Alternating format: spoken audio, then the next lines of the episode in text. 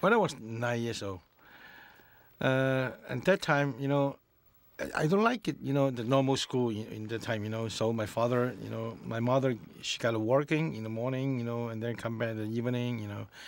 And then I have a, I have a grandfather and, and grandmother, you know. And then I always around on the street, you know, fighting on the street, you know. And then some friends, they say, hey, uh, uh, uh, why you just let Samuel just walk on the street, you know, fighting? Why you, don't let her, uh, let him to do learn something, you know? And then my grandpa, that that time my grandpa, he's uh, still kind of working, you know, it's nobody take care of me. And then my grandpa say, how, how do we bring you know Samuel to to learn something? And then my friends say, my my my my my friends, uh, the parents, the friends say, oh, so you bring Samuel to, learn the Peking opera, you know, maybe later on he can take care himself, you know, something like that. And then my grandpa say, okay, you can, we can try, and then bring me uh, bring me to the to the to the Peking opera school. And that time I saw some kids in, in the school, you know, about four and five kids in there. They jumping wherever. So very funny, you know. Oh, then I come back home later. I told my grandma, I want to go. You know, I want to go to Peking opera school. Then, then two weeks later, uh, my grandparents they bring me to the school. They were side country. I'm stayed there about seven years. Then, and then okay, then my mother, my grandpa, they go home.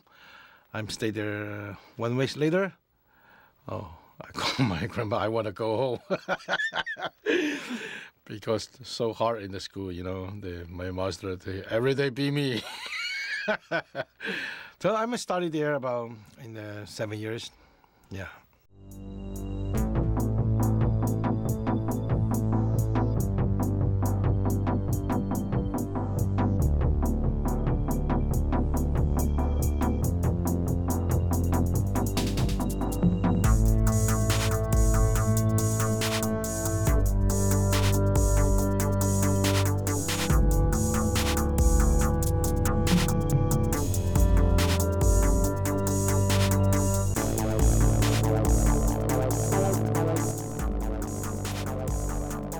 Everybody, and welcome back to another episode of The Searchers. This is Ben, and we are back from summer break. And joining me today, we have Mr. Chris Hey, everybody. and Mr. Kevin Chan. Hello, everybody. Um, I was going to call you KRC, kind of like PRC in uh, the theme theme of the day, Pe- People's Republic of China, but uh, Yeah, was- well, it, hey, everyone would be like, what "What?" kept you from doing so? Uh, just- you could have done that. yeah. but yeah, we're back from uh, summer break. We took a, a few weeks off. Uh, I'm going to turn this episode around ASAP this weekend, so it's out in August as we promised in our last episode. But yeah, uh, what have you guys been up to the past couple weeks? Oh, been flying. Exhausted, but I'm glad that I'm here Yes, to be with you guys. So, happy to have you here. sir. Also, also happy to be here. I have only been slowly improving my disc golf game. what episode did we talk about disc golf, Chris? Was that a certified copy or execution squad? Yeah, Okay. certified copy. yeah. Any uh, hole in ones? Do we have any hole in ones yet? I have no, I have yet to get an ace. Unacceptable. I know. I expect perfection. been a while since that recording. I played with an older gentleman a few weeks ago, and he told me that he just got his first ace either last year or the year before, and he had started playing 40 years ago. Back in my day. Yeah.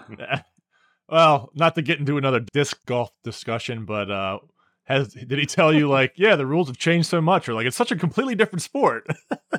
Back in my day, yeah. Yes. We went over all of that. Not really. No, not really. ben, but how about yourself, sir? Since the last recording with Kevin for Mission Impossible, which is apparently our most popular episode so far, so that's interesting. Um, after that, I went to North Carolina for a little vacation, and besides that, just working, making some money, and uh, prepping for this episode, which Uh, as everyone can see from the title, we are covering Painted Faces from 1988. The, the past month, I've read two Jackie Chan autobiographies. Well, reread one and read one for the first time. So Kevin finally got his wish of me buying more physical things. Uh, I bought the uh, Woo! what 2016 biography. uh, Uh, yeah, I think that is So, 2016. yeah, speaking of Jackie Chan, The better um, biography. yeah this this movie is uh we'll get to the plot in a, in a little bit but this movie is directed by um alex law uh, it's written by mabel cheung and they're a i never they never got married but they were a couple who made a bunch of movies in the 80s and 90s together unfortunately alex law passed away at like a kind of young age i think 69 70 uh in the last couple of years so um, produced by leonard ho who's also not with us any longer um, and the cast is starring Sammo Hung as master. Well, we're not going to get into all the characters yet. Uh, Sammo Hung, Chang Pei Pei, um, Lam Ching Ying, and a bunch of child actors, and you will see why. And there's uh, some cameos from John Shum, who uh, Kevin is definitely familiar with. I, I'm hoping. Maybe don't recognize the name, but you hope so too. you definitely know who he is. I believe He I was do. he's Curly in um in the Winners and Sinners. Oh, yeah, yeah, yeah, Yeah, yeah. he is a cameo- do, cameo. Yeah, um, Wu Ma, who's a very, a very prolific Hong Kong actor, is as the film director, so he was a, again a cameo. Um, and then Mary Lee, who was Cheng Lung's mother, uh, she was a, I believe she was a sister of a famous Hong Kong actress and daughter of a Hong Kong director from the 50s, 60s, and 70s. So, yeah, obviously, connected. Hong Kong movie uh, was produced by Shaw Brothers and Golden Harvest, which when I first turned the movie on, I was very surprised to see the Shaw Brothers uh, shield and the the song. So that was that was pretty cool. And yeah, so as I as I said earlier, prepping for this episode, read Jackie Chan's biography. Well, both biographies. Why would I be doing that? Well, um, pretty obvious. You want to just get? I'll get into the plot. Is that cool, guys? Yeah. yeah. yeah, get the, get this out of the way. Uh, from the back the back of the Hong Kong Blu-ray, I believe.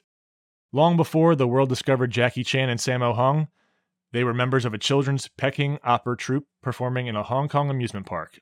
Painted Faces is the colorful story of the 1960s adolescent years of Jackie, Sammo, and other Mopettes who grew up to transform Hong Kong action cinema. It was a tough existence, undergoing the intensive acrobatic training under Master Yu, played by Sammo Hung. Chang Pei Pei is radiant as a Cantonese opera star in a role that is a transition between her days at Shaw Brothers' number one source woman and her evil nanny in Crouching Tiger, Hidden Dragon. Painted Faces swept the 1988 Hong Kong Film Awards and Taiwan Golden Horse ceremonies, variously winning Best Drama, Script, Director, Cinematography, and two Best Actor statutes for Sammo Hung. End plot. Wow, Sammo swept the Golden Horse, huh? Yeah. yeah. I guess uh why did I pick this film?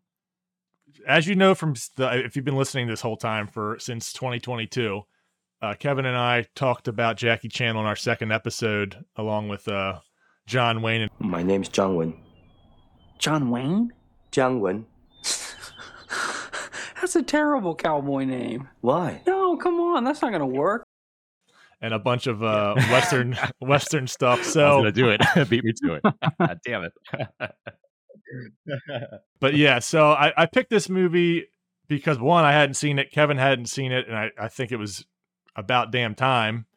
And Mhm. Um, it's a good. I I was hoping it was going to be a good introduction for our listeners and for maybe Chris to, to Hong Kong cinema, Hong Kong action cinema specifically. And th- this movie's not really too much of an action movie. It's it's a biopic kind of um, that focuses on you know Jackie Chan, Sammo Hung, and the other Seven Little Fortunes and their whole group gr- growing up and and performing in the Peking Opera. But I really wanted to get into this first and get this out of not out of the way per se, but to uh, watch this with you guys and review it and talk about it before we were to do anything else, which I I, I thought was a good idea. Maybe you guys disagree. No, this is a great idea. yeah. So No, I, yeah, I agree start. completely. This is This is great. Great idea.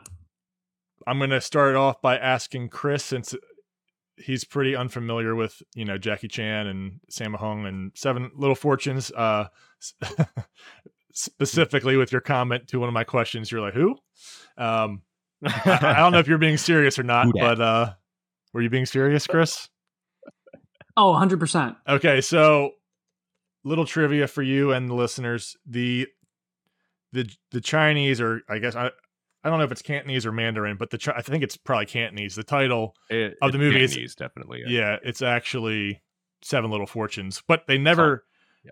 mention that in the subtitle track that we had. So I can get why you were like, "What? What's that?" Um, but yeah, so so since Chris is is new and has a this, this specific perspective, I thought it'd be good to ask you, like, first off, what what's your first impression of it, and uh, what you what'd you think about Painted Faces? I appreciate that. Before I dive into that, I just have some notes on your wonderful intro. I want to say that Chang Pei Pei is a fantastic name. And are we going to take a vote here on how to say biopic or biopic? Bio, Biopic. biopic.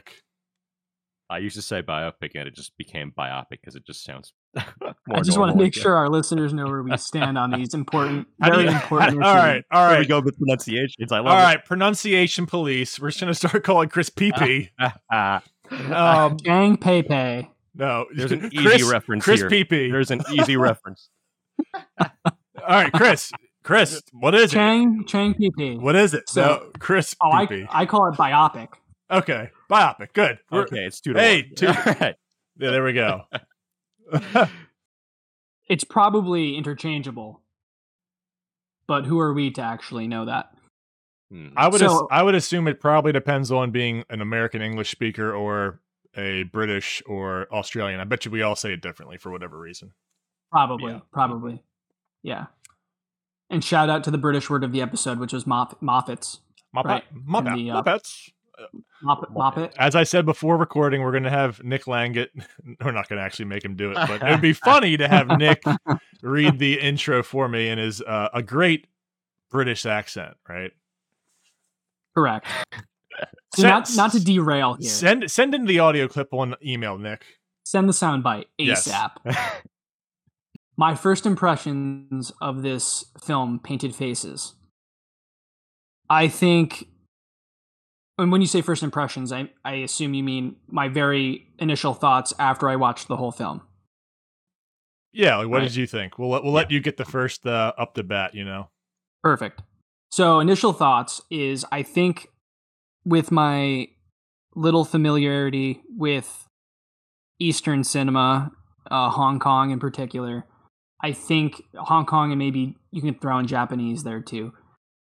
Mhm.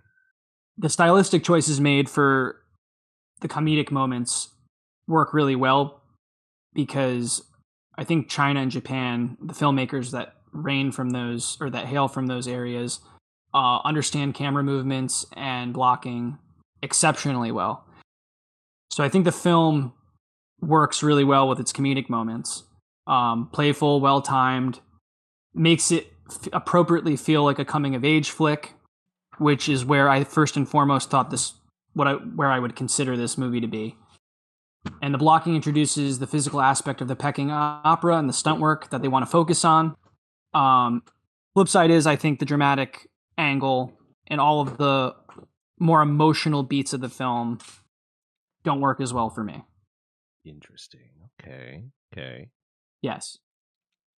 And I think obviously that will matter depending on what you know about Hong Kong cinema and the players of the game. Uh huh. As you're saying now, I agree. If if you don't have a, t- a emotional tie at all, or even have basic knowledge of who who's who, and that's pretty difficult being, you know, Americans being Westerners watching Eastern cinema. Uh, I think you just Right. watched. You just watched um what the five Shaolin Masters or whatever. Correct. And I also saw I saw one or two other Shaw Brothers movies recently. Yeah, so a lot of those movies will just throw you in to the plot and you like like the plot will be like oh seventh sister and like the the Chinese all know what that means from their folklore, but like we'll like be like what what's that like there's no there's Yes. there's no context at all because it's like we're not going to waste time trying to explain this. Eh, you guys already all know. It, it'd be like trying to introduce George Washington, like you know who it is. Right. They already know all the context that they need to know. And just to, just for the record, the other two recent Shaw Brothers movies I watched were Five Fingers of Death and The Boxer from Shantung. Getting all that early '70s stuff out of the way. Sweet. Early 70s is stuff. starting really early. yeah. Beating and me I'm, to it. I still need to watch more Shaw Brothers myself. I'm particularly sticking with Shaw Bros right now because I have a few buddies that are trying to work their way through the box set. And I figured it was a- sweet. But the, Figured fir- it was a good the way first to. one, I believe so. yeah, they're on the first one. I, It- I they're over behind my left shoulder, but you can't see. I it. really should have. Damn it. I The really should've magnifying glass out. Oh yeah, you on can't see them in the, in the. I could go get them, but it doesn't matter. But yeah, the, the box sets, the Shaw Brothers box sets are great. Uh, if you're if you're How a many are there? Right now? Two. I would assume the third one's coming out the end of the year, early next year, because they're making. Apparently, the first one did good enough that they're going to just keep releasing them. I think. So that's awesome. That's cool. Can't wait. Yeah, so I'm slowly making my way through what my buddies are currently watching, and I've I occasionally have watched a Hong Kong film every now and then. Anyway, and if anybody looks at my Letterboxd, they know I'm a, I'm an absolute addict. So yes, there's Ben's a, been like cramming in and binging all those old Hong Kong rarities out there. I'll I'll never forget it though. It was it must have been last year. I think you posted a rare five stars on something, Ben. Uh, it was a Alexander Fu Sheng film, um that's the, The- pole the eight diagram pole fighter.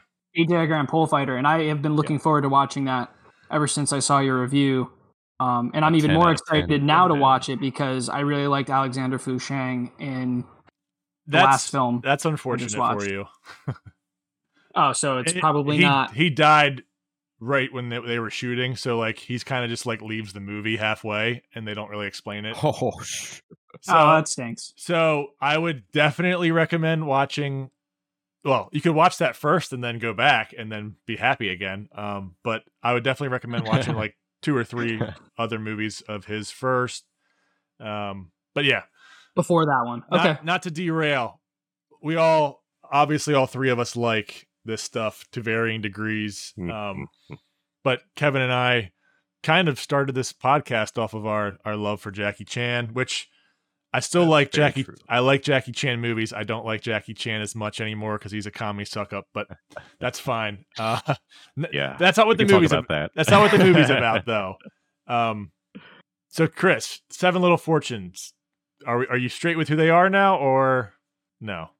They're they're the seven youngins that were raised in the Peking Opera in real life, and Jackie Chan is one of them. Sammo Hung is Mhm. another. Correct. So they are the right. seven that Master Yu picks to perform on stage as the most important acrobats uh, for their performances. And then they they crossed over into West for Western audiences essentially. Yeah.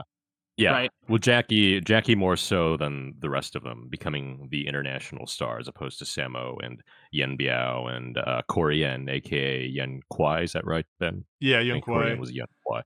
Yun Bu too, but that's 30 years after. But, but this movie took place in the, I think over a decade, probably we could guess. It, the the historical aspects of this film really aren't exactly accurate. They're kind of just like hand No, wave- they're not. they're hand waving stuff because it's a lot to fit in 10 years into Yeah. a two hour movie. Um, but so the seven were the ones that Master you picked at that time. And, you know, whenever that time is, it- is the present, it's like you're the, you're going on stage and you're the important one tonight. But like Jackie got kicked out of the seven little fortunes for misbehaving, I think more than once. And he's uh, he's been notorious for that. yeah, so well, he yeah. sorry yeah i was just gonna say like there on in our notes i think there's nine that we have as the seven little fortunes and those are like the big nine um when i say nine mm-hmm. you know sammo and uh, like yoon kwai i think is maybe a year younger than sammo but then there is also yoon um q who's a female which is a, another aspect of the movie we'll get to um but she was you'll probably best know her from being the landlady in Kung Fu Hustle. So Yeah. the, all these people would graduate from the school or their ten, or their their time would go up and they'd go and try to make it in the movies. So that's why there's more than seven seven little fortunes. Right. Are we did we answer your question? Christopher? Yes, you did. Okay. Very well. Thank you.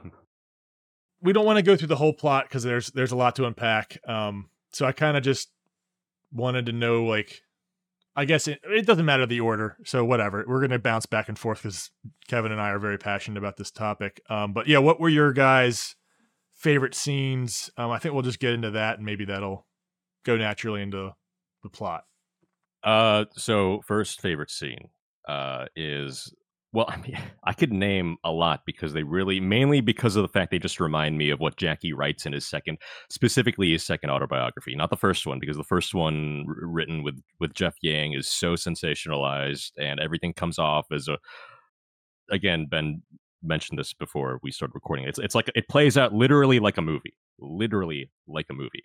So, uh, with Jackie's second autobiography, a lot of what he writes is found in the film. So, for example, when Jackie's mom, aka he's known as Big Nose, that's one of his nicknames. Uh, definitely a nickname that he had as a kid. Jackie was notorious for a rather large nose, and he's no he's not known as Jackie in the in, in the film. His character is known as Big Nose, and his mom comes over to give him a bath with a fresh pail of hot water, and she sees the bruises from all the beatings that he took uh, from Master Yu, from all the caning, and it to me like it's a very somber scene, and it's one of the scenes that really epitomizes the entire film of a child's uh, a child maturing at a very young age, and it's not something that you want uh, for a child. But that that it's that scene when Jackie's mom comes to take care of him. It's one of the only. It, it's it's a scene that is an example of one of the child's forms of respite uh, from the entire ordeal being at the China Drama Academy, because really every single kid at that at that academy is going through hell, and Sammo and Jackie, I think, have said this on record, but and I, I think it, it is uh, the truth. But much of what you see, and Sammo, uh, the real Sammo Hung, is playing their own master, Master uh, Ma- Master Yu, and they did say on record that he everything you see on on film is really nothing compared to what they had endured at the real uh, China Drama Academy, learning Peking opera and Jackie does describe that in the book. But really, that's one scene uh, right there, one of my favorite scenes. And also, right after that scene is uh, a shot of uh, Jackie, little Jackie, eating a slice of watermelon so happily, and the kids come in and go, "Is it sweet? Is it sweet?" And then he lets them have a piece, and they they eat it. They rub it all over their faces, and I, you know, it might not mean that much to a lot of people, but again, it's sort of that watermelon, it's sort of like a little taste or a little slice of what they're missing in normal society. So I felt that was a really beautiful, kind of a metaphorical scene. It's great that Kevin's bringing these up because, from my point of view, which I will talk about more later, is the, this movie is a very unique take on a coming of age film, and I, I already actually already mentioned that. So these these moments that you're mentioning with the kids and how one scene is incredibly somber and they're maturing at a fast rate, and then there's another one where it's a little bit more of what they lack in their own lives, are very introspective. I just wanted to mention um, from Kevin's first comment. I, I agree, Chris. Sorry. Um, just before we move on, the big nose thing was like a nickname that the other students gave to Jackie, but his um Mhm.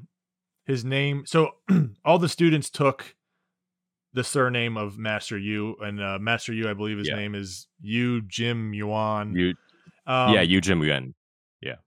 Jackie was Yun Lo, and Uh huh. The subtitle track every single scene, no matter what. Like the girl he's trying to date calls him Big Nose. I'm like, that's not right it's not. because she's calling him No. Yun Lo, and then Uh-huh. sometimes they call him Ah Lung, which I'm assuming means Big Nose. So that translation was kind of spotty. I know the translations were, were, were they were they, they were janky. Yeah, I didn't even notice that, only because I had no idea who these people were actually called in real life. They don't Right. they don't really talk about any of them except for the the three main ones um Yoon Bu and Yes. Yoon Lo and Yoon and Long Sammo. which Big Brother, Big Nose, and what they call the third one. Little, well, yeah, little brother. Yeah, they- they- Little brother? they kind of yeah, call them all that I but believe so. they call um Yoon Bu Abu for some reason um I I think there's like a Okay. a Chinese thing with when you say ah in front of someone's name it, it means some kind of like um, endearment I don't know Yeah, it's a term of endearment, I believe. but none of the other ones they like really mention by name. They're just little brother. So there's a big Mhm. focus on the three brothers or the three dragons, as as Kevin and I know, um, Jackie, Mhm. Sammo, and and um, Yun Bu. And it's kind of funny. Yeah. They call him Sammo, but I don't think he went by Sammo after this movie would No, have happened. Not, so not, you know, not, not until after they leave and join the Hong Kong film industry as, uh, you know, the big three. I think that's just a a nod to the audience, like, hey, you guys all know who this is, right. right? Mm-hmm. Yeah. And it's kind of meta, like Or just- Sammo yelling at himself is kind of interesting. It's kind of cool. I think it's kind of cool. Yeah, Yeah, I- it's I liked cool it. but yeah, so uh, I, I think there are some other scenes that we had we had uh, listed out. Um, sorry for that segue. I think the best scene in the movie when Big Brother and Big Nose get in trouble by Master Yu, the moment that leads to Big Brother's departure from the group, when Big Brother covers for Big Nose because Big Nose is off, Yeah. gallivanting, and he did him a favor, yeah. but then Master Yu comes in and just starts caning him again and beating the hell out of him because he deceived him. And for me being an outsider, I like the symbolism. I know painted faces comes from the whole Peking opera getup, right? They paint their faces as mm-hmm. part of the tradition. But to me, Yeah. also, a painted face implies deception. And the heart of that particular scene is that Master is being deceived by Big Brother. And I think I thought that was key also because my perspective is seeing this movie as a coming of age film and it it sort of works as the act an, an act of huge growth for a young boy well for anybody young boy young girl but um, growing up and deceiving someone and then learning the consequences of that Yeah, that's a that good- would be that's a i good think one. i think that's Yeah. yeah. i think that's that's my favorite two two smaller moments i really appreciated was when big nose is balancing the pot on his head in front of the girls to trying to sort of impress them and he's Yeah. he's moving and he's making the noises but he's making like 90 degree turns like one of those stereotypical uh like the Indian ladies when they hold the pots in their head, but he doesn't have his hands up there. Right. He's just like, you know, Yeah. walking around. That's pretty badass. yeah he was making Yeah. funny noises too i thought that was entertaining Yeah. and um great line which you you already told me ben before the show that there was multiple trans- translations of this. Yep. but um uncle hua and master yu are having a drink at one point and master yu says i always think about how boring drinking is but then i think about how boring not drinking is. And because of our motif on this show of playing trailer park boys i thought that was a hell of a mr laheyism if i've ever heard one Mr. Lee, is this you talking or the liquor? Randy.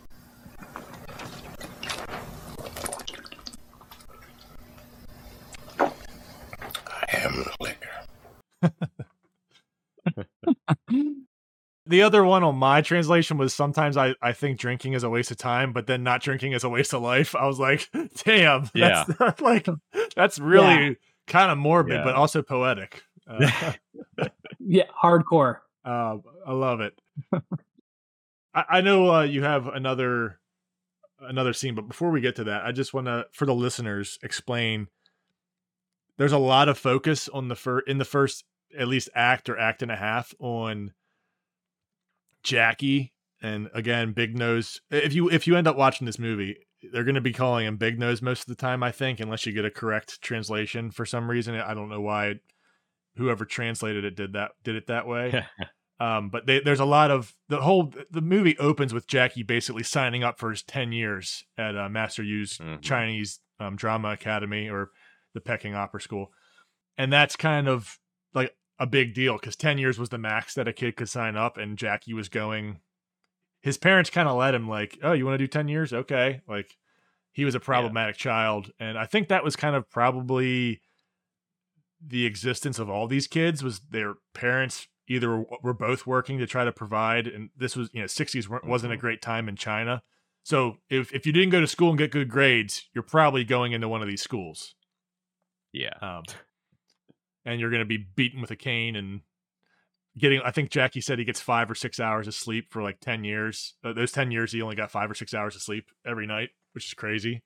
and barely anything to eat and sleeping on uh, sleeping on the floor where all the blood and waste and everything yeah hmm it's pretty accurate to what jackie's written although like you know in the book it's it probably doesn't even matter but it was his father who took uh jackie to the uh, china drama academy to meet master yu and but it is accurate like jackie really he saw the kids and then he asked uh, how long can I stay? And then max 10 years. And he said, okay, I want to do it. It's very accurate to what happened in, in, in the film.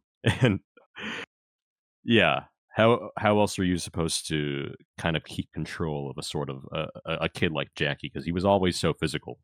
He couldn't really, he, he couldn't maintain his attention in class. I mean, I don't know. Maybe Jackie actually has some uh, undiagnosed ADHD. Uh, One of those films for sure when I watch when I watch it and I see them do some of their workouts, I'm like, wow. I Yeah. completely feel out of shape. What am I doing with my life? Well, I don't think anybody nowadays can go train for like 12 hours a day and just you know eat basically nothing and just be straight up like ripped. Uh, Ripped and agile and completely balanced. It's crazy. those kids would kill at the Olympic gymnastics team or something. But I think the detriment on their bodies at long term, no one wants. I think they're all like football players now, where their just bodies are destroyed, absolutely, you know, killed from that much training and eh, well, and from all the stuff they did in in making their movies. But uh, some scenes that I had written down that I really enjoyed was um, to build off Kevin's um, slice of watermelon scene, which is great. That that kind of goes right into when they're playing hooky and they get into a fight with a bunch of the you know all these kids are The elite kids. yeah, Yeah. the re- the regular kids are giving these guys shit for uh being the baldies quote unquote which is a nice little callback to uh the wanderers uh the movie i don't know if you guys have seen that but there's a gang in there called the baldies which i think is hilarious but um actually on we talked about it on amy's episode that i was on so if you want to check that out but yeah they're they're, they're fighting because um Yuen Biao they're going around playing hooky um from training because master Wah has taken master Yu or sorry uncle Wah has taken master Yu to go drink all day. So they're just like going around looking at some street vendors getting fish you know getting a goldfish or something. And then these these you know i i guess you'd call them rich kids uh, for lack of a better term uh uh-huh. break the glass and they get into a fight. But then after that my favorite one of my favorite scenes in the movie is when they get on the bus and they're all like yeah conductor 1033 he's my dad and like 10 of them all say that and, and- Yeah. and the conductor's like since when did that What? guy have this many bald children like it cracked, cracked me up And apparently that's true to life. yeah that's I want to say Jackie went back to this movie for his biographies. Was like, yeah, I'm gonna put that in there. I'm gonna put it that in there. seems like he did. and there was two other scenes I thought were really great. Uh, one of them I'm not going to mention because I know Chris has something to say about it because we already talked about it off air. But the uh, the last one I thought was funny is towards the end of the movie they finally. Well, I I have three and I have two. I'm going to say actually, towards the end of the movie, they're on a actual movie set as just extras, and the direct they're filming a scene where they're basically getting a firing squad getting killed, and so all Sammo, Jackie, and and uh, Yuen Biao all Yeah. die, and they just continue like flailing around on the ground, and then the other guys just all like kind of like sit back up after they get shot. And the director's like, "Yeah, those guys over there on the right, they died really well, but there's other ones not so well," which I just thought was a a nice little touch. Um, yeah. and the last scene, my my absolute favorite technical scene hmm would be the, the the time lapse when they're in the changing room and the camera's spinning around. They're all a bunch of young kids, and then like five years goes by or something. That's a great scene. And they're all teenagers. Yeah. That's a good shout out. hmm it's with Jackie. He's got a towel over his face, right? And then and then she the scene shifts and they all gradually grow up. And then he takes the towel off and he's, hey, it's teenage Jackie. Like, hey, this is cool. There's even some um, like mirror work in there where they kind of there's a mirror on him before you get to him and you see it that he's a different person. It, it- I mean, clearly that was that was some good uh, choreography on the director's part because Mhm. oh, they're you're, de- you're you're dealing with a bunch of five and ten year olds. I mean, they have to do everything perfectly for that. Right. Agreed. So uh yeah, I'll let that last scene I was going to mention uh Chris and I think we're we're going to talk about that very shortly. But I'll let you Yeah, that's a big point of contention. I'll Uh, I have one more in. One more moment I do want to shout out is I did enjoy the turtle on the bedpost or the bedpost on the turtle, rather. Yeah. half full, I- half empty, half full. Ha- yes, and I I sort of see symbolism in the turtle because the whole film is about uh, old traditions dying or old traditions people are slow to change them and or you can't teach an old dog new tricks with master Yu per se. And he's essentially the character that sammo is playing master Yu relates to the turtle propping up an old way of life and he's stuck in place. And it, it's not until the third act of the film where he lets the turtle go. Hmm Yeah, I, right? I, he lifts up the bedpost. Hmm I think Yeah. that's was a made up metaphor that the uh, producers or writers or director put in there. i think it's a good one I Yeah. I thought it would. Now that I'm listening to you say that, it makes sense. But I was like, oh, the turtle is the kids, and they're growing and they're becoming stronger, and then finally they're let they're let go because they're no They're longer stuck there. But uh, either or, I think I think they Either work. or, it works. Yeah, and another point I want to bring up about the turtle is it's interesting to me that Eastern cinema, at least in my very short journey with it, they have a lot of symbolism with turtles. I don't know if you guys have seen that in other Hong Kong films or martial arts films. Hmm. Maybe it's not. not something I've noticed myself, really. But I uh, I in general, grab animals are a big are a big metaphor within Eastern uh, Eastern cinema. Yeah. yeah, Okay. I'd say animals in general. There's there were two or three examples I had, and I of course forgot to write them down, and I'm not going to be able to say them right now, unfortunately. But Okay. I one of them is with a puppet. It's a newer movie, and it's the t- the turtle is a puppet. This is just like our Alec Baldwin flub on uh, the old way. It is. we for, we forgot to mention that he's his production that production was uh, the same production as the old way, which For the Old. Way. Yeah. the whole the old way episode yeah anyway my point is just in my experience that it's kind of weird that the turtle keeps popping up in my eyes and uh, ben to your point with how you parsed that symbol um, i think that's it works both ways absolutely and it sort of relates it sort of relates to my qualm like the big problem i have or not, not maybe it's not a problem exactly. It's just that it didn't exactly gel for me hmm because um, I felt as if it was conflicting, really two stories. You have the master's story and you have the kid's story, and I thought it was going to uh, sort of build up to the kids. I, I guess I'll just name the scene. Do you want me to do that now? Do you want to say something before I go into this, Ben? No, no, that's perfect. Uh, Okay. So the the main point of contention is, for me, the first two acts of the movie have we're hanging out with the kids.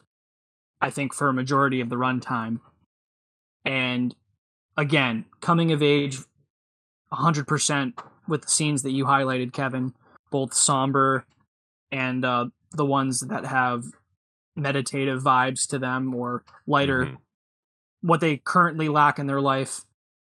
Um, and I think, I think the coming of age angle is important because we're, we're with the kids for so long, And the third act has this major scene, and it's actually multiple major scenes with Master Yu. I think it goes from him talking with who's the lady? Just a friend of mas- the Masters? Um, she was I a. didn't quite pick up on that. You mean Cheng Pei Pei's character? She, I think she she was Chang or something or Ching, and um, she was just like a leader of another troop that was a, all girls, I believe. that he came across. That was where the girls, when when the boys see the other girls, that was their master, Yes. quote unquote, right? Yeah. Yeah. Okay. yeah. Mhm. So the third act has a, one or two of these scenes with the master talking with Chang Pei Pei, great name, and this big scene.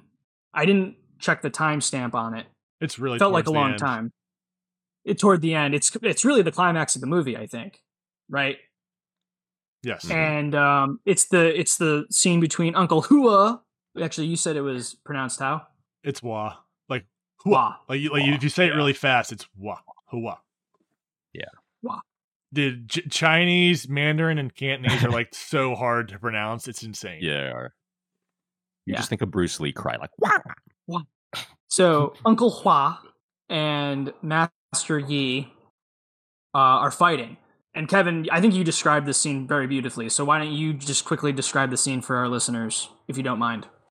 the the scene with. Oh, you mean you're talking about the final scene? The final scene. Yeah, I think you. I think it was final you, scene. you who wrote the notes. I think it was really wonderfully described. If you want to just. Oh, yeah, yeah, sure. So like this was one uh that I had really wanted to revisit myself before we started recording, but I, I had no time. But it, it is the final scene uh with Uncle Wah, and he is see him. Uh, just a little bit of context: him and and Master Sammo Hung's Master Yu, they went to the same Peking Opera School, and they trained for for for a decade, and even then, after all that training, all that hard work, they're still struggling to make ends meet for themselves. They're still struggling to find their dreams.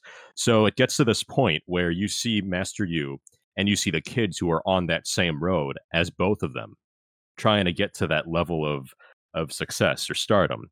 And, un- and Uncle Wah has been spending his his years as a stuntman, basically taking all the hits, all the all the falls, and he's just consistently injuring himself all these years. Like, how much more can he take? So you get to the final scene, and Uncle Wah is shooting.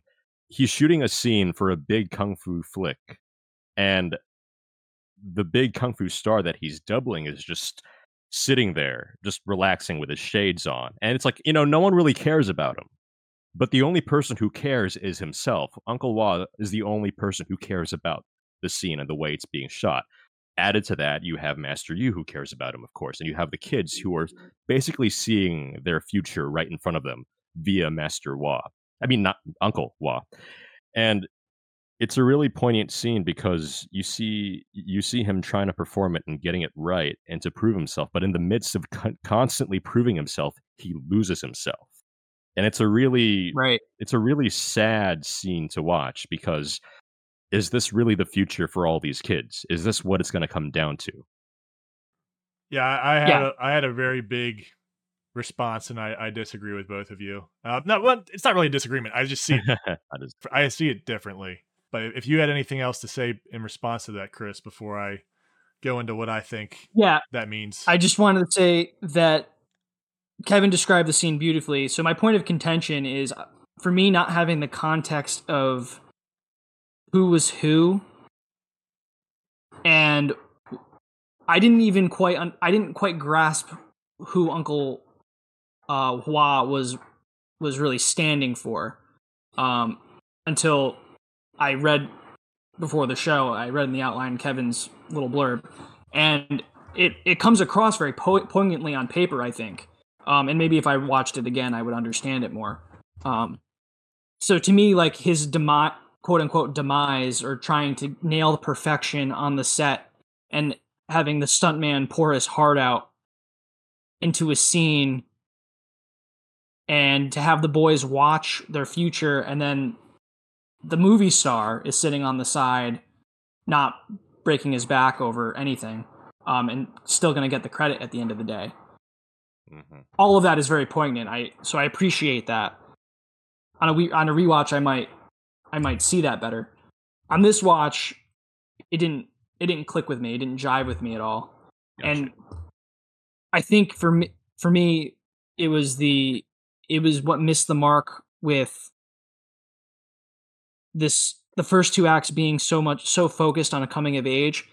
The climax of the movie didn't feel like it fit um, with how it focused on to me it wasn't it wasn't focusing on the kids anymore. It was focusing on the master and and Uncle Hua and their relationship and what they were going through as far as how things change what I said before with can't teach an old dog new tricks and how certain traditions die.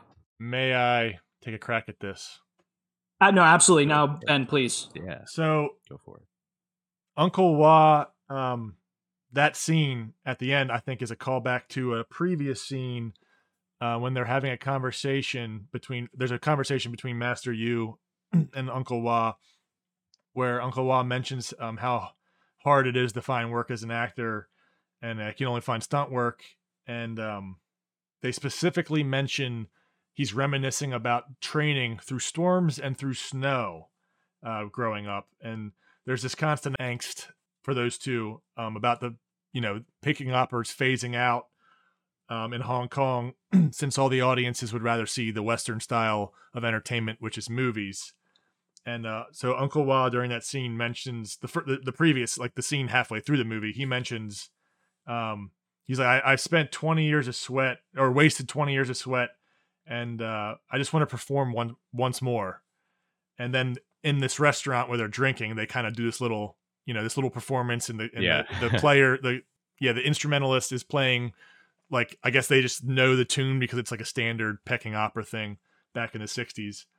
Um, so the scene at the end to me would represent a couple things. One, it's it's Hua's last performance, and he's he's reperform again reperforming the exact same set. There, him and Sammo Hung uh, as Master Yu are, are pl- doing the exact same set again, and it also represents Master Yu's last performance because Peking Opera is going away, um, and he saves during that scene.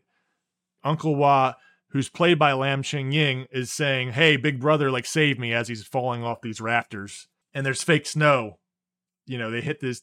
I don't even know what, it was, but they hit this fake this snow, and that's happening when they're performing, uh, which I think is again a callback to him mentioning training through the snow as a kid.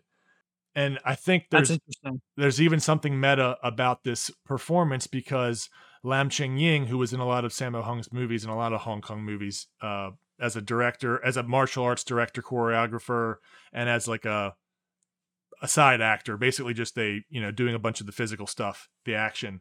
He actually went was in a Peking opera school as well growing up. So having him in that role, I think, is kind of meta, and none of us really know that going in. Uh, Well, to your credit, Ben, to your credit, Ben, that last scene between them is when you say meta, it is incredibly surreal. I mean, I picked up on the fact that the atmosphere around it was changing. Yeah, Like the tone, the tone of the Yeah. film changed, but it didn't. It didn't hit me. It didn't hit me with w- without having that context. yeah so the deeper meaning i think in that with all that uh, set aside is like they're doing this in the rafters um, master yu chases them up and they're above the set they're actually physically above the set so Right. does them being physically above the movie set have some kind of meaning like peking opera was influence on this? Was was it like is there a deeper meaning in them carrying the performance out physically above the set of the movie? Kind of some kind of statement like Peking opera influenced the movies. Like these these action movies are only possible because you have these guys that are trained in the opera. I don't Mhm. know. I might be reading too much into it.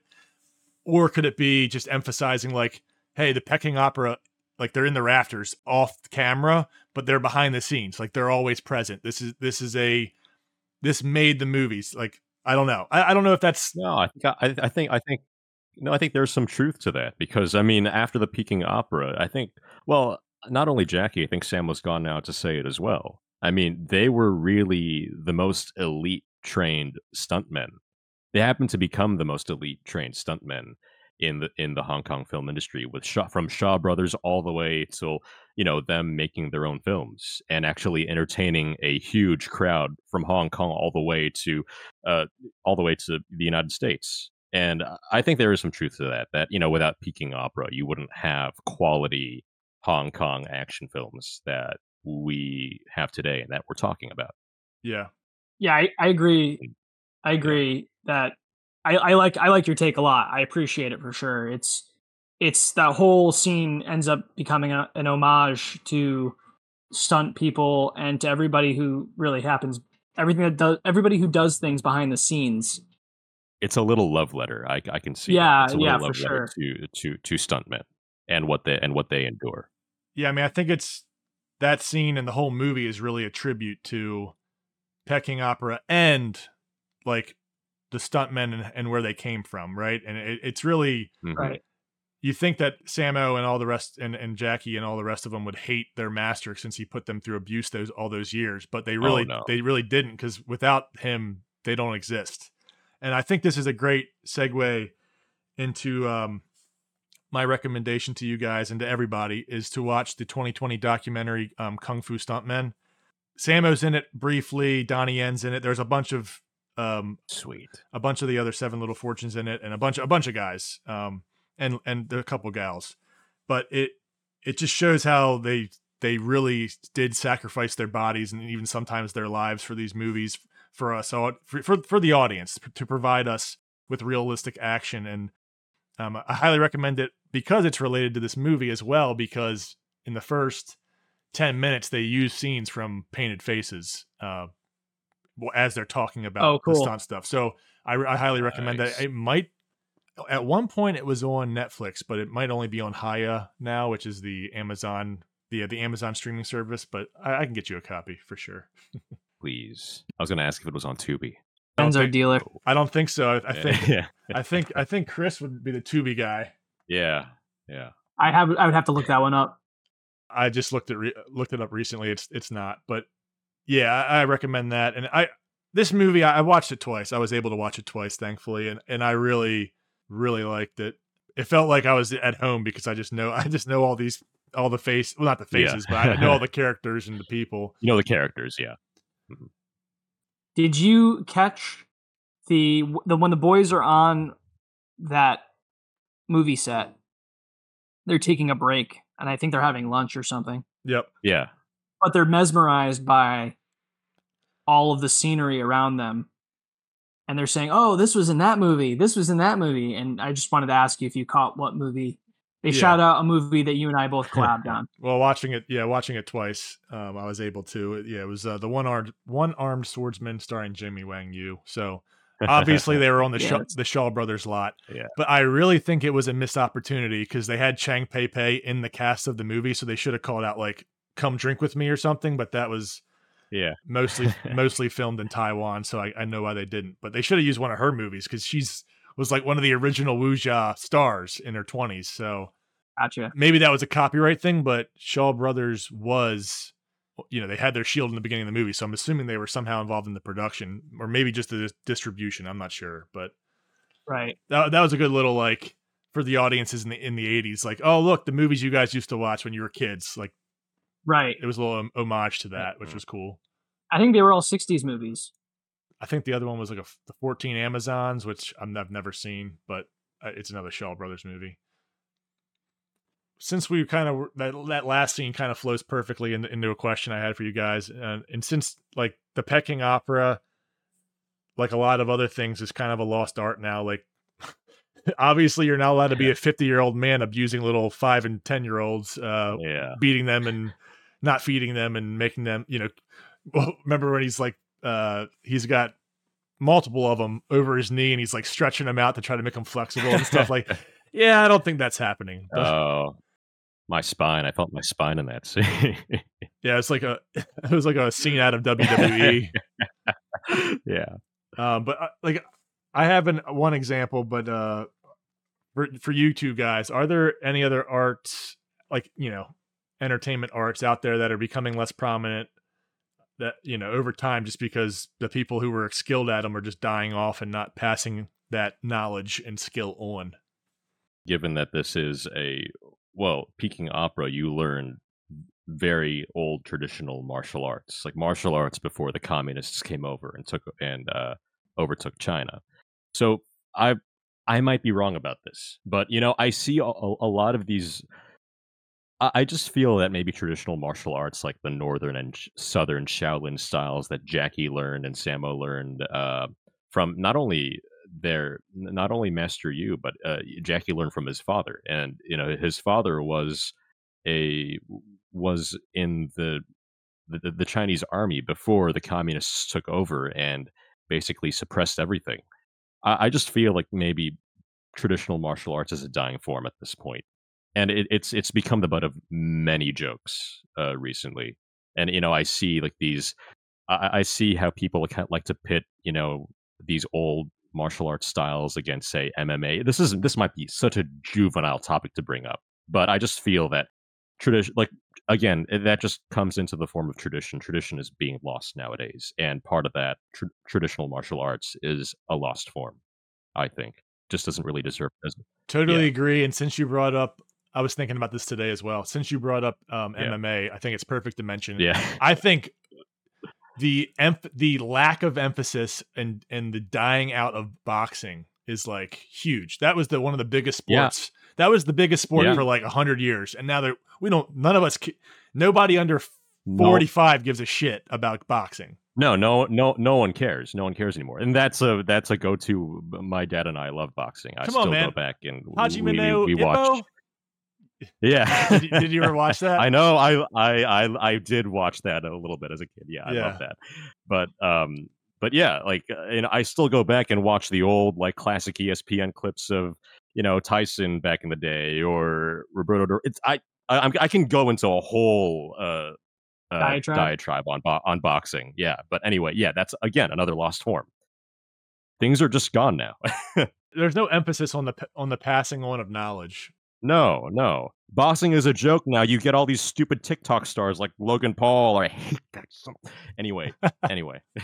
No, it's it's perfect that you say it's the it's the lack of knowledge being passed on, and to tie it to the blue collar style of stunt work, um, just just the general tradesmen of our world, you know, metalworking, carpentry, glazing, all of these things. Yes, it's work for people, but I think at the same time, if you have a veteran who's done it and cares about craftsmanship, like just coming from experience because I work with these kinds of people that certain aspects they they appreciate it as an art. Like how they how they like cock a joint or how a, a panel is put into place. Might sound silly but these are things that do get lost over time when you don't have enough people that are willing to learn them that's that's the reality example That's- just to just to bring great- it That's great too. from Uh, what you guys said Yeah. I mean, I, just to build off that, crane operators are another thing. Like, no one knows how to use a freaking crane. It's crazy. Like, there's people make so much money. It's ridiculous. they make a ton of money My my cou- Absolutely. My Yeah. cousin was like my well third cousin was like 22 at one point, and he was making like 180 thousand dollars a year as a crane operator. I'm like, what the hell? My Like, goodness. Because he just Yeah. wor- he worked like shit ton of overtime. Uh, but that's that's Yeah. a that's a big uh tangent. Well, when you first asked the question, I am try to think of art and cinema that was lost as another example, and vaudevillian slapstick, or if you want to just call it vaudeville, and then separately slapstick, is something that I think has definitely died or is oh, dying. definitely. I agree with um, that. yeah, right. So I mean, if you you don't see anybody agree. anymore that does Yeah. Abbott, an Abbott and Costello act or a Laurel you don't and Hardy anyone act. doing that. Yeah, yeah, Bud- or Bud- say like like Spencer, uh, Terence Buster Hill. Keaton.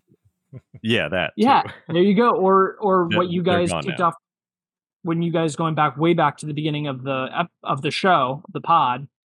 Mhm. You guys covered a Buster Keaton film, correct? Yeah, yeah. So mhm. even Yeah, even looking at those guys, they were stuntmen who did all their Yeah. own stuff, exactly, exactly. and you don't they're see gone. that anymore, except except for Tom Cruise.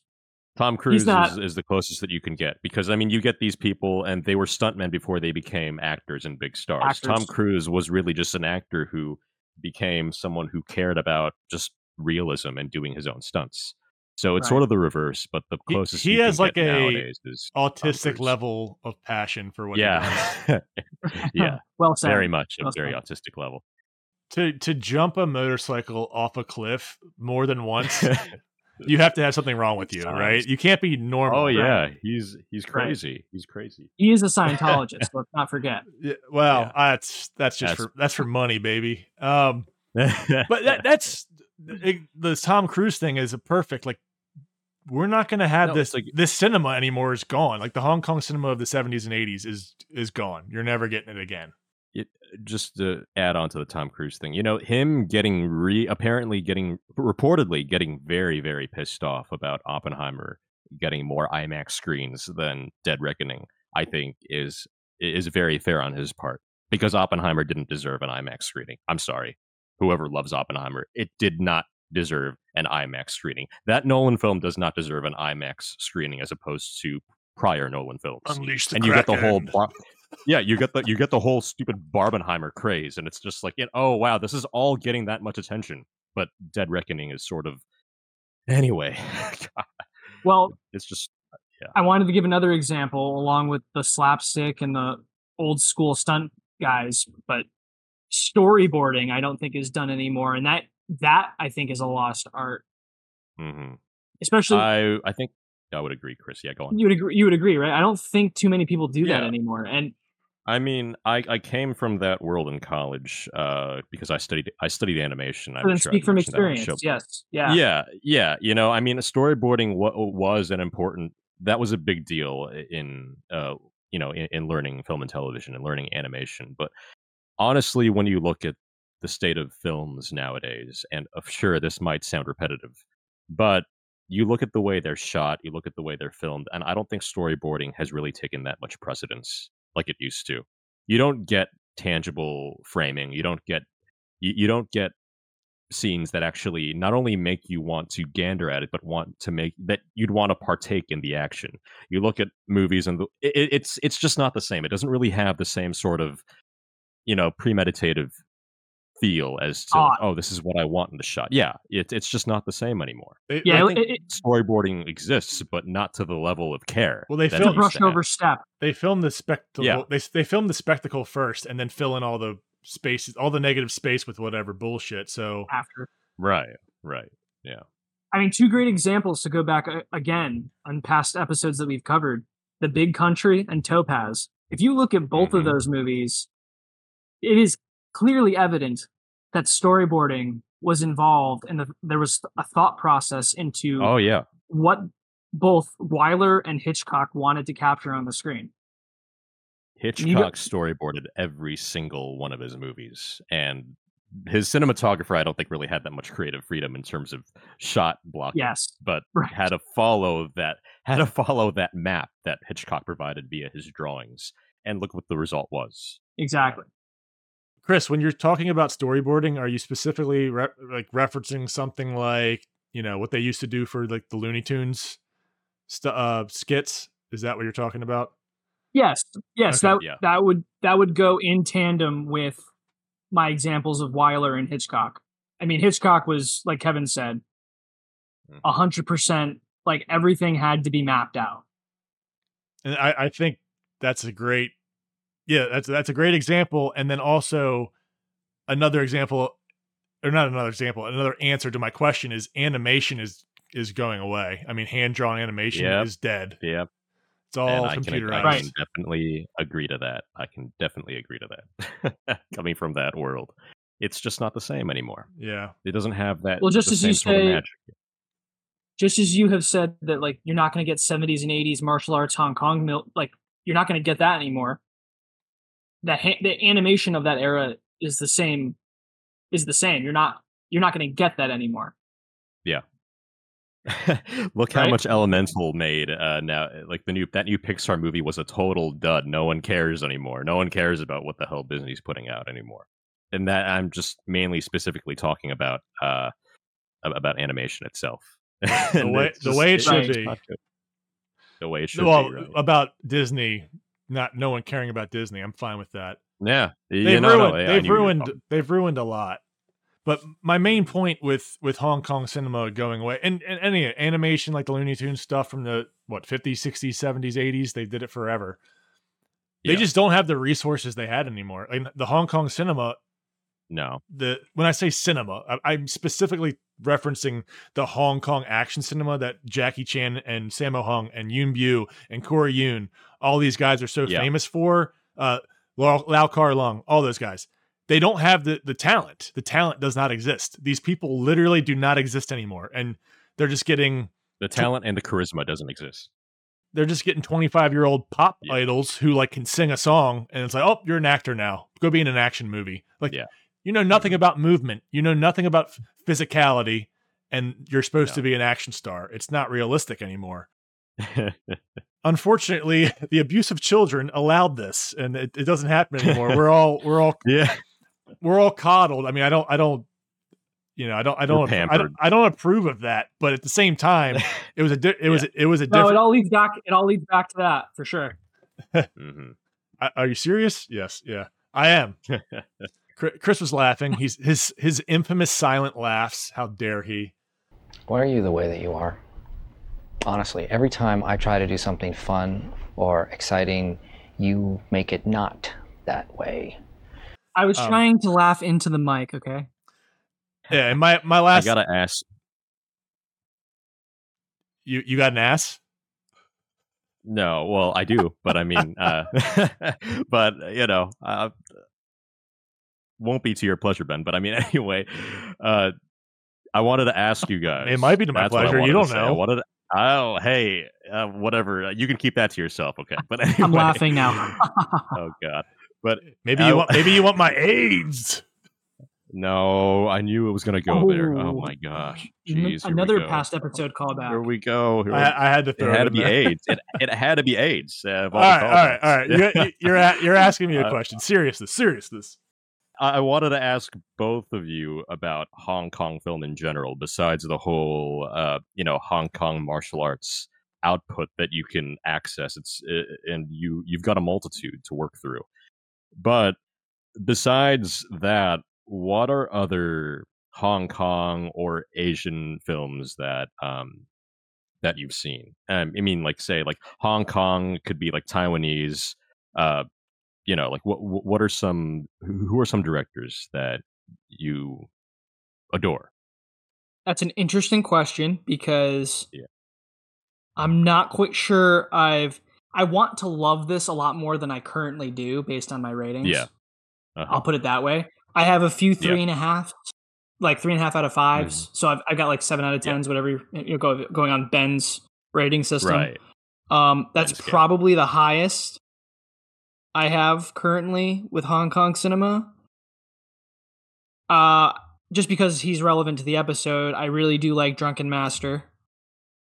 The the first That one or the second one? First one, I have that as a three and a half, and, and that was directed by Yuen Woo-ping, right? So he's Yeah. he's a big name. Yeah. But yeah, no. I, what I wanted to say is because you know, in terms of Hong Kong cinema, you have like Wong Kar Wai. I think that's a very, very he's too Right. common among uh, among the film bro community. And you know, in in terms of like the whole like, not really not taking out the Japanese uh realm of cinema like Ozu or Kurosawa. I would also want to mention like Edward Yang. And I just think that with Alex Law's direction here in Painted Faces, there's sort of a there's a sort of gene that I feel is similar to the rest of Asian cinema, and specifically those who I mentioned, like Wong Kar Wai and Edward Yang, is that the way they film or the way they capture human drama. And I think one of the thing, one of the annoying things that I find, I don't know how you guys view it, but would you say that Painted Faces is, is a melodrama? Like, it, Kind of. you yeah. think it is? Kind of. yes, Yeah. coming I of age like they- slash melodrama. Yeah, Yeah, I, I I feel like melodrama is like may, might be a term that's thrown around so much when it comes to films like these. But I, I mean, I, I just feel like you know melodrama. Let's take for example Broken Lullaby. That was a total melodrama. Whereas mm-hmm. films like these, I just feel they're more so the way they capture human drama. Maybe you can say it's, it's exaggerated. That human drama is ex- exaggerated, but I feel that Wong Kar Wai and Edward Yang take more of a microscopic look into what strews and sizzles in the mind of man, in a way, and it Mhm. they're sort of it- when they when they tell stories, I feel like they're trying to build a bridge between the audience and the mind of the character. And I felt like Alex Law did that to a certain degree here, which is similar to what Wong Kar Wai and Edward Yang do in their films. But it doesn't really hit that point of uh, of success. I'm not saying that it's a bad thing, but it doesn't really hit that that level that Edward Yang and and Wong Kar Wai do. And I just feel like that even even like in in action films or like you know suspense films like like in i- Infernal Affairs by Andy Lau, another Hong Kong filmmaker. When drama's portrayed, it feels like they really do want to take you into the mind of the character, and I feel like it's sort of a common gene within those within Eastern cinema in that regard. Infernal Affairs, better than The Departed, Yes, it is better than the than the The original, Departed. the original one. Um, yeah, I, I see what you're saying, but I, I haven't watched enough of the drama movies to really Yeah. to really like have a definitive yes or no. I not yes or no, but just like yes, I, I see all these these connections. Um, I, I will say I, I watched Mabel Cheung, who was the again, like I said, Alex Law's partner. Uh, they made a bunch of movies together. I saw one of she made a trilogy called the Immigration Trilogy, um, Mm. focusing on Hong Kong or Chinese people either moving to Hong Kong, moving away from Hong Kong to America, stuff like that. Um, I've only seen one, and that, that Eight Tales of Gold, starring Sammo Hung, and it it's very much I think along the lines of like the melancholia that you see with his character here, and Yeah. It's like pulls at your heartstrings, and you're just like. Man, I kind of feel bad after watching that. Like, it, it's not happy. It doesn't end happy, but it doesn't end like you know horrifically. It's just like this Yeah. I think there's in the, in Chinese cinema. I think there's just or Asian cinema, at least that part, the Eastern Asia part. They they've been so been through so much turmoil the past like 150 years. Like they've seen so Ah, many yeah. people dying that they that it bleeds into their into their art, basically. Yeah. I mean, like a bunch of European cinema of the 50s and 60s after World War II, kind of similar but different, right? Yeah, yeah, true. Very true. And I, I- know what you're alluding to. I, I want to see more Wong Kar Wai. I've only seen um, Chungking I- Express. Uh, that's one I've been. That's the top one I've been meaning to see. I don't really care about everything else. And the Mood for Love is good, um, but I need to see Chungking Express. That's an, that, that's a big one I, I want to watch. Yeah, I highly recommend. I need to see all those. I highly recommend Eight Tales of Gold for you, Kevin, um, and you, Chris. Mm, I, I, I mean, it's. Sammo. Right. I'll write that down. Yeah, it's Sammo again. Um, I, I want to rewatch it because I think I'll, I'll like it better the second time, especially after this performance. And it just that movie and this movie show. When I say this movie, Painted Faces show they both show that Sammo has a a knack for drama as well as the the action comedy that he was so well known Mhm. for. I, I really do enjoy that. I think I I think I like Sammo a little bit more than Jackie now. After you know year Yeah. years of of watching these movies, I just think He's he's the level. He's the level-headed brother. he's Big Brother. Even though yeah, I, he's big brother. I think, yeah, I think he's one year ye- old. He's one year or He's two year yeah. two years older than Jackie, but one year younger than Corey Yuen. So I think there might be maybe a, Oh, a back really? and forth there. I think, I, if I'm Huh. remembering correctly, I might be wrong. okay. But yeah, I always thought that Jackie said Sammo was the oldest of the entire class uh, at at Peking Opera. But yeah, I don't know. I, I that's I think that. that's an over oversimplification because Yuen Qiu, the uh the female uh again, that's Mhm. another difference in the movie. There's no female students. I think that was just a yeah, a way to simplify the sleeping arrangements they show on screen. yeah, Um right. she was like I said, the landlady in Kung Fu Hustle, which Chris, you haven't seen that. You should watch That, that. you need to see that one. That's a Correct. good one. Yeah, I haven't seen I, that one uh, in a long time. I really want. to. I have that in my watch list. I just watch listed Infernal Affairs from 2002. yes. Yeah. So That's when you said that was better than the, the when you said it was better than The Departed, I was like, I, I have Yeah. to watch this because And yeah. it's been a it's been a while since you've seen the the. I uh, mean, the Departed. right? Scorsese, Scors- yeah, but I, I wasn't a huge I wasn't a huge fan of it. Scor- so, I mean, Scorsese, Oh, I wanna see- Scorsese's man. He, he just goes off into his own little Yeah. like, oh, everything's a fuck this and fuck that. Like it's that's the whole movie. is just cursing. Pretty. Yeah, pretty much. Yeah, pretty so much. on the topic of Hong Kong cinema that I appreciate, I think one of my answers here is not technically fully Hong Kong. Um, it was an American and Hong Kong combo, I think. Oh. Teenage film Mutant Ninja is called- Turtles. No, no. The film is called Robo Vampire from 1988, oh, direct, directed by Godfrey Ho and Joe Livingstone. Oh, God, Um, Godfrey incredibly- Ho. uh, Godfrey Ho. Godfrey Um, Ho. I quite I love how they that. Americanize their names.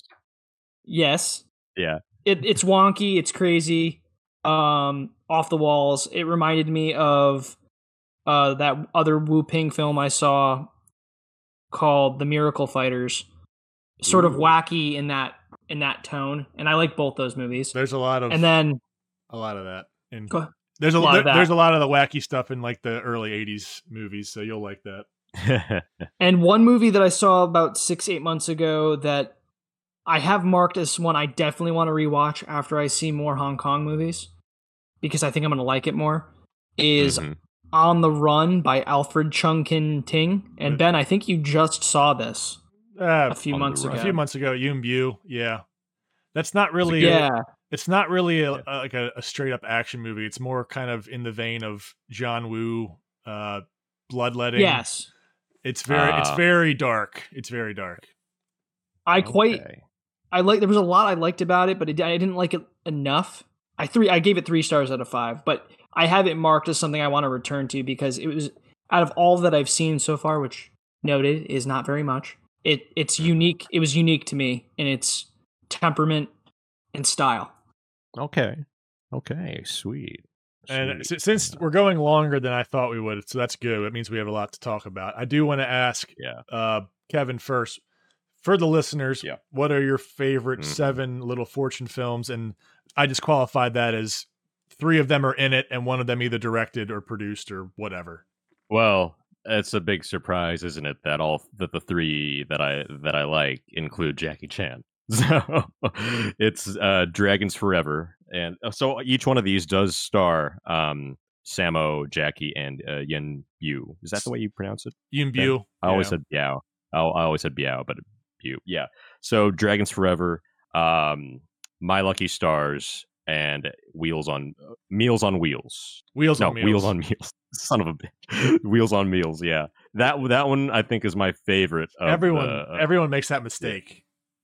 Yeah. Meals on Wheels, I, I keep baby. I, I, I keep I keep forgetting. I think Jackie did stay, say, or I read somewhere that they it was supposed to be named Meals on Wheels, but because they had they had They uh, was had- it Winners and Sinners and No, they had um Millionaires Express in another movie with an M starting. That they were like, oh, we can't do that. we'll switch it up. Wheels on Meals. Yeah, which so doesn't that really is make my sense, but- favorite. yeah, no, that- that's a no great sense one. at That's that's a great one. Yeah. Those are all great. That's my favorite drawing three.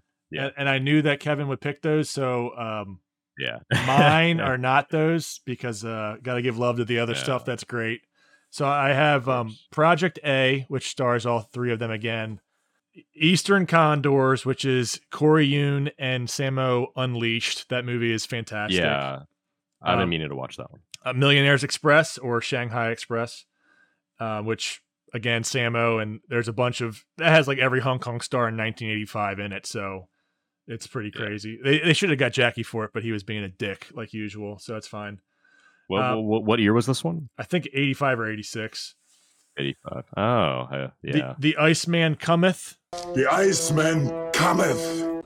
uh, which is Yuen Biao, Yuen Wah, and I believe Corey Yuen is um he's in, he's in it as well, but he's also I think the Is that is that a remake of the John? Yeah, is that a remake of the John Frankenheimer film, which is based on the play by Eugene O'Neill? No, that is a ripoff. Maybe they stole the name from it.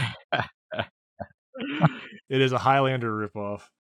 And uh, lastly, uh, give I'm, I'm giving Yuen Biao a lot of love, but uh, Righting Wrongs is another fantastic movie with um, Cynthia Rothrock in there. So there's a lot of stuff. Ah, We need to do, more of this in the future, but we're going a little long. So Mhm. let's um any other things. We, we talked about Hong Kong cinema for the first time, so I'm, I'm glad. Well, besides Yeah. episode two, uh, we got into a movie review. I'm, I'm happy about that. I, there are some things I left out, but I'm fine with skipping what I have to say. So I'll, I'll leave the floor to you guys. Is there anything else before we wrap this one up? No, I think I said my piece, but I did. I do want to just repeat Project A. I do love Project A, and I don't know why I didn't include that. It's because I'm stupid. But anyway, Well, Kevin, your love is you're, noted. You're not you're not allowed to include every single Jackie Chan, Sammo Hung, and Yuen Biao movie. okay? yeah, you get three. You get three. I would have replaced My Lucky Stars with Project A. I don't know why it just didn't pop up. Um, but yeah, anyway. Winners and Sinners is another great one. I thought you would. I thought you were going to Yeah. pick that, but uh, I Oh, was I do love Winners and Sinners too. Yeah, it's been a while. I need to, I need to rewatch those. Uh, so anyway, Chris, yeah. you don't have any favorite Seven Little Fortunes movie because you didn't know who they were before recording this. Correct. But Yes, sir. Correct. now you if, if I said Jackie Chan, right? If if Yeah. I'm picking a favorite Jackie Chan movie out of the short few I've seen, I think it's got to be Drunken Master. Um, Yeah, it's a good. I know that's not original because a lot of people like that No. movie. Um, just catch I don't up. think I've seen Sammo Hung in anything else other than the film tonight. Do we do we have do we have a, something in store for you, sir? yes, sir. Now, and uh, Yoon Yoon Yoon Boon, what's his name? Yoon Bin. you Yeah, The other you, guy? You, you. Yuen Biao, thank you. I don't.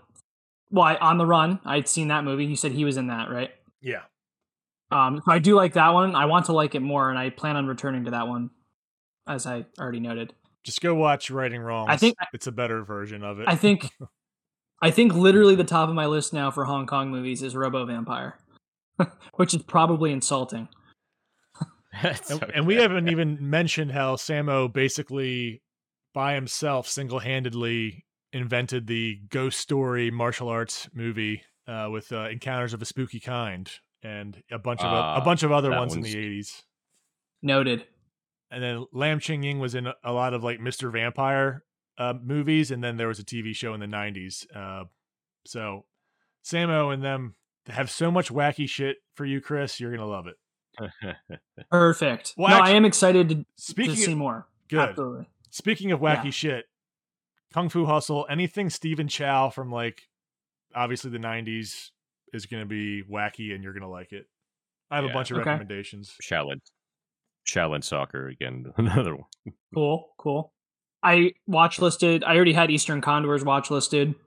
Um, I have a bunch of stuff. If I've seen you review it, Ben or Kevin, I've I probably watch listed the film already. So Sweet, sweet, sweet. yeah, I've got work ahead of ahead of me. Oh, sh- shout out. I can't let this one slide. Um, the tailor in the movie was Alex Law, the director. And Yeah, Ooh. yeah, yeah. yeah. and and Meta, he was complaining about his son going to college and not helping him be a tailor anymore. So in the vein of, you know, the master not getting his his students are going to do their own little thing. So I, I, I don't know. I like this movie a lot. Let's let's rate this thing, Christopher. yes. you first. I'm first. Yeah, boy. All right. Pressure's well, on, I've boy. stated I've stated my case. Um, something that I would totally rewatch after I get more under my belt because I have a sad showing currently. Um, so right now I think it's it's a pretty 50-50 for me. Like um, I think the comedy works really well for me. Good coming of age aspect. All the dramatic stuff kind of really falls flat for me. So I'm giving it a five out of ten. All right, Mr. Kevin. Ben seething. I'm the, Sorry, know. It was an everybody. Eight out of ten. Eight out of ten for me. Alrighty. Well, I am. I've s- I've seen it twice, and I've seen a, a shit ton of the Yeah. movies. So uh, it Yeah. should come as no surprise that I am the most positive. So it's all good. Yeah. I'm Damn it. I'm going with a ten out of ten. It's I'm it's going Oh. it's going on my favorite I thought- movies. it's going on my favorite movie list. I, I I thought I thought it'd be a little bit below the ten out of ten. It's the rare ten out of tens from Ben. Here. Wow, very nice. I need to give out more of them. I, I am very stingy on my tens. You are, yeah. Chris, this might be my first ten out of ten since eight diagram Since pole what player Donovan- last August.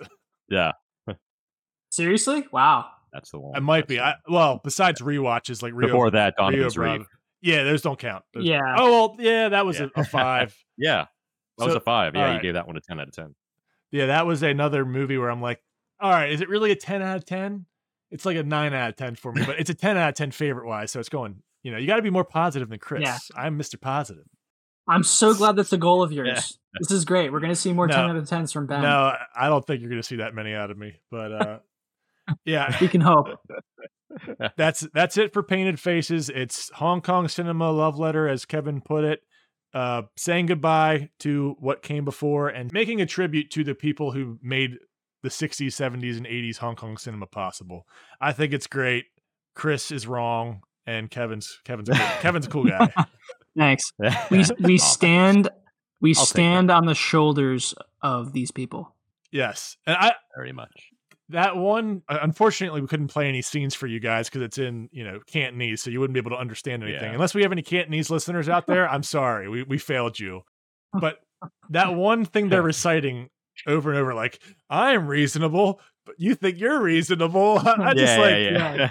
and then at the end of the film like chris you think you're reasonable well, i'm reasonable Yes. he- heaven only knows Full circle. yes all right guys fantastic to be back this will be out soon uh Love it. Anything else? Any other alibis? No, No, I think we're good. I'm good. Yeah, we're good. We searched and we found, and the searcher score. Sorry, uh, I forgot to say. Oh yeah. What the is it? What do you think it is? With a five, and eight, and a ten, It's, it's going to be a seven point Seven- three. seven and a half. seven point seven. Chris cannot do math. though. Seven point seven. Ooh, I was Oh, close. Hey, that's closer. That's a We're closer. recommend. That's a recommend. All right, That's a recommend. we'll see you next time. Later. Adios.